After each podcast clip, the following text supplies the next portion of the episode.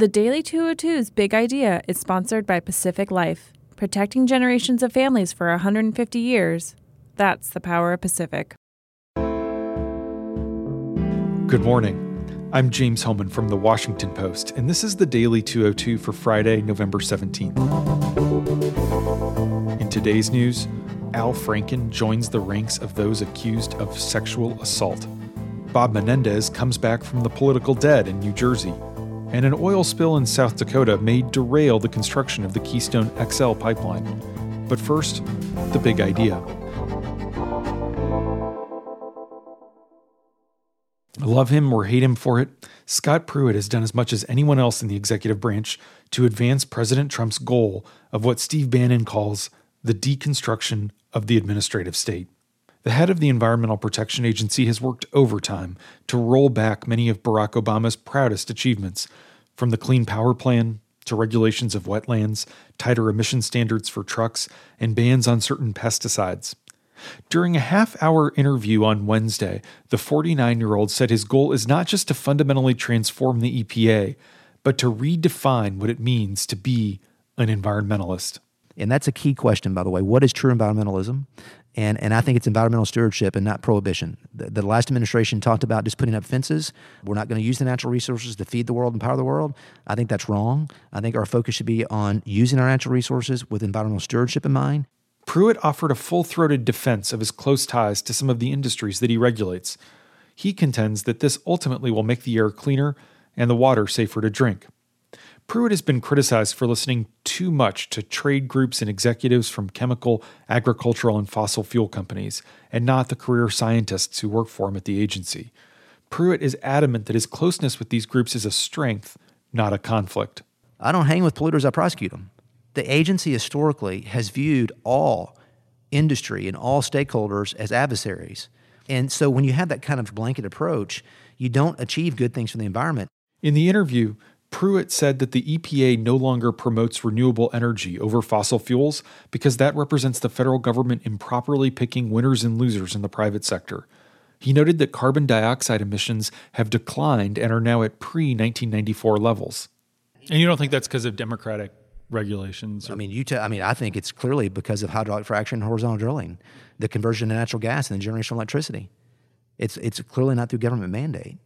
It was innovation and technology, and that's what we have to understand as a country.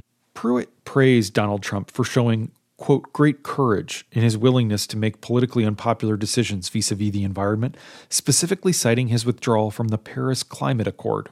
The reason the rest of the world applauded America's participation and involvement in, in Paris and put so much pressure on this country to stay in is because it put us at a disadvantage economically. And it also didn't hold them accountable. It was a bad business deal. And the President of the United States did what was absolutely right. He put America's interests first, and it took tremendous courage and fortitude to do that. Pruitt has developed a good personal rapport with the president, who he said is way more hands on than outsiders understand. He said he loves spending time with him because he's always offering ideas. Pruitt said Trump has even passed along several thoughts on how to improve the government's approach to Superfund sites. I asked Pruitt why the environmental and scientific communities are so strongly critical of him and Trump if they're being as hard on bad actors as they claim.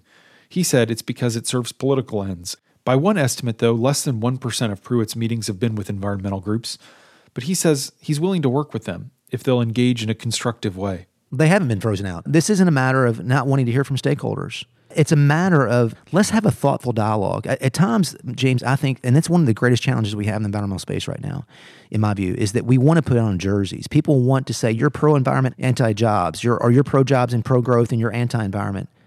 It doesn't have to be that way. That's a false choice. It's a false narrative. In that vein, Pruitt said he's planning to launch two initiatives that environmentalists might want to partner with him on cleaning up abandoned coal mines and declaring a war on lead. It's one of our greatest challenges in this country lead in our drinking water and the lead that, that threatens mental acuity of children. I mean, it's a huge issue. I'm likely going to go to Congress next year. You know, uh, I'm probably going to announce a, a, a very strong initiative on a war on lead. But as far as the left is concerned, especially environmental groups, Pruitt is probably the most divisive EPA administrator since Anne Gorsuch, the mother of Supreme Court Justice Neil Gorsuch.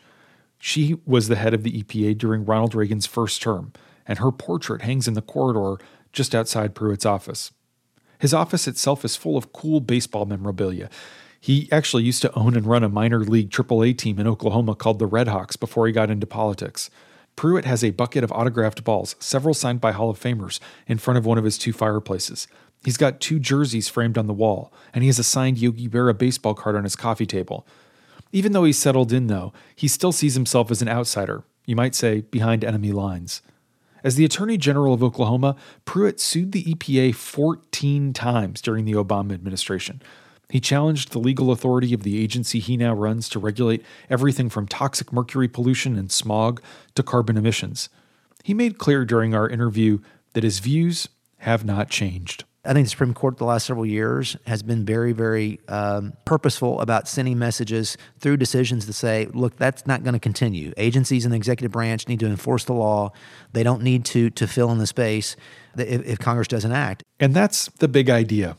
Here are three other headlines that should be on your radar.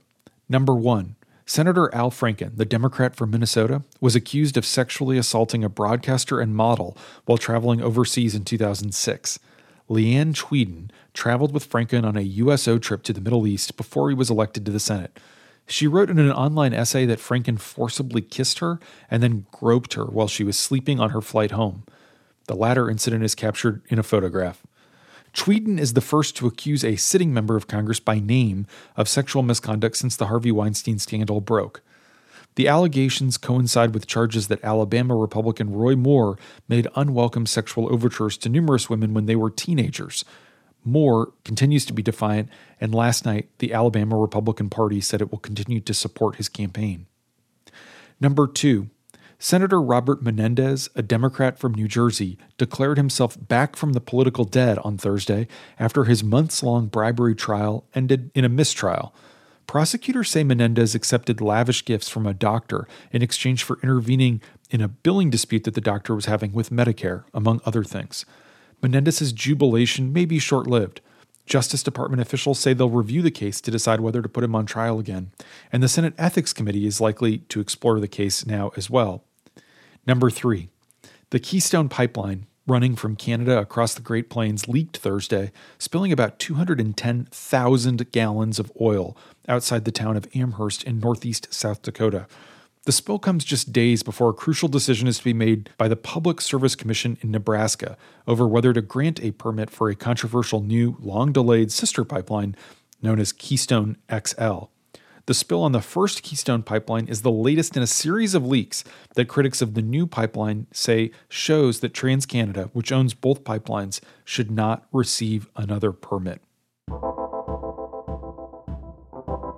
And that's the Daily 202 for Friday, November 17th. You can read much more about my conversation with Scott Pruitt at washingtonpost.com slash daily 202. Thanks so much for listening. I'm James Hohmann. Have a great weekend, and I'll talk to you on Monday.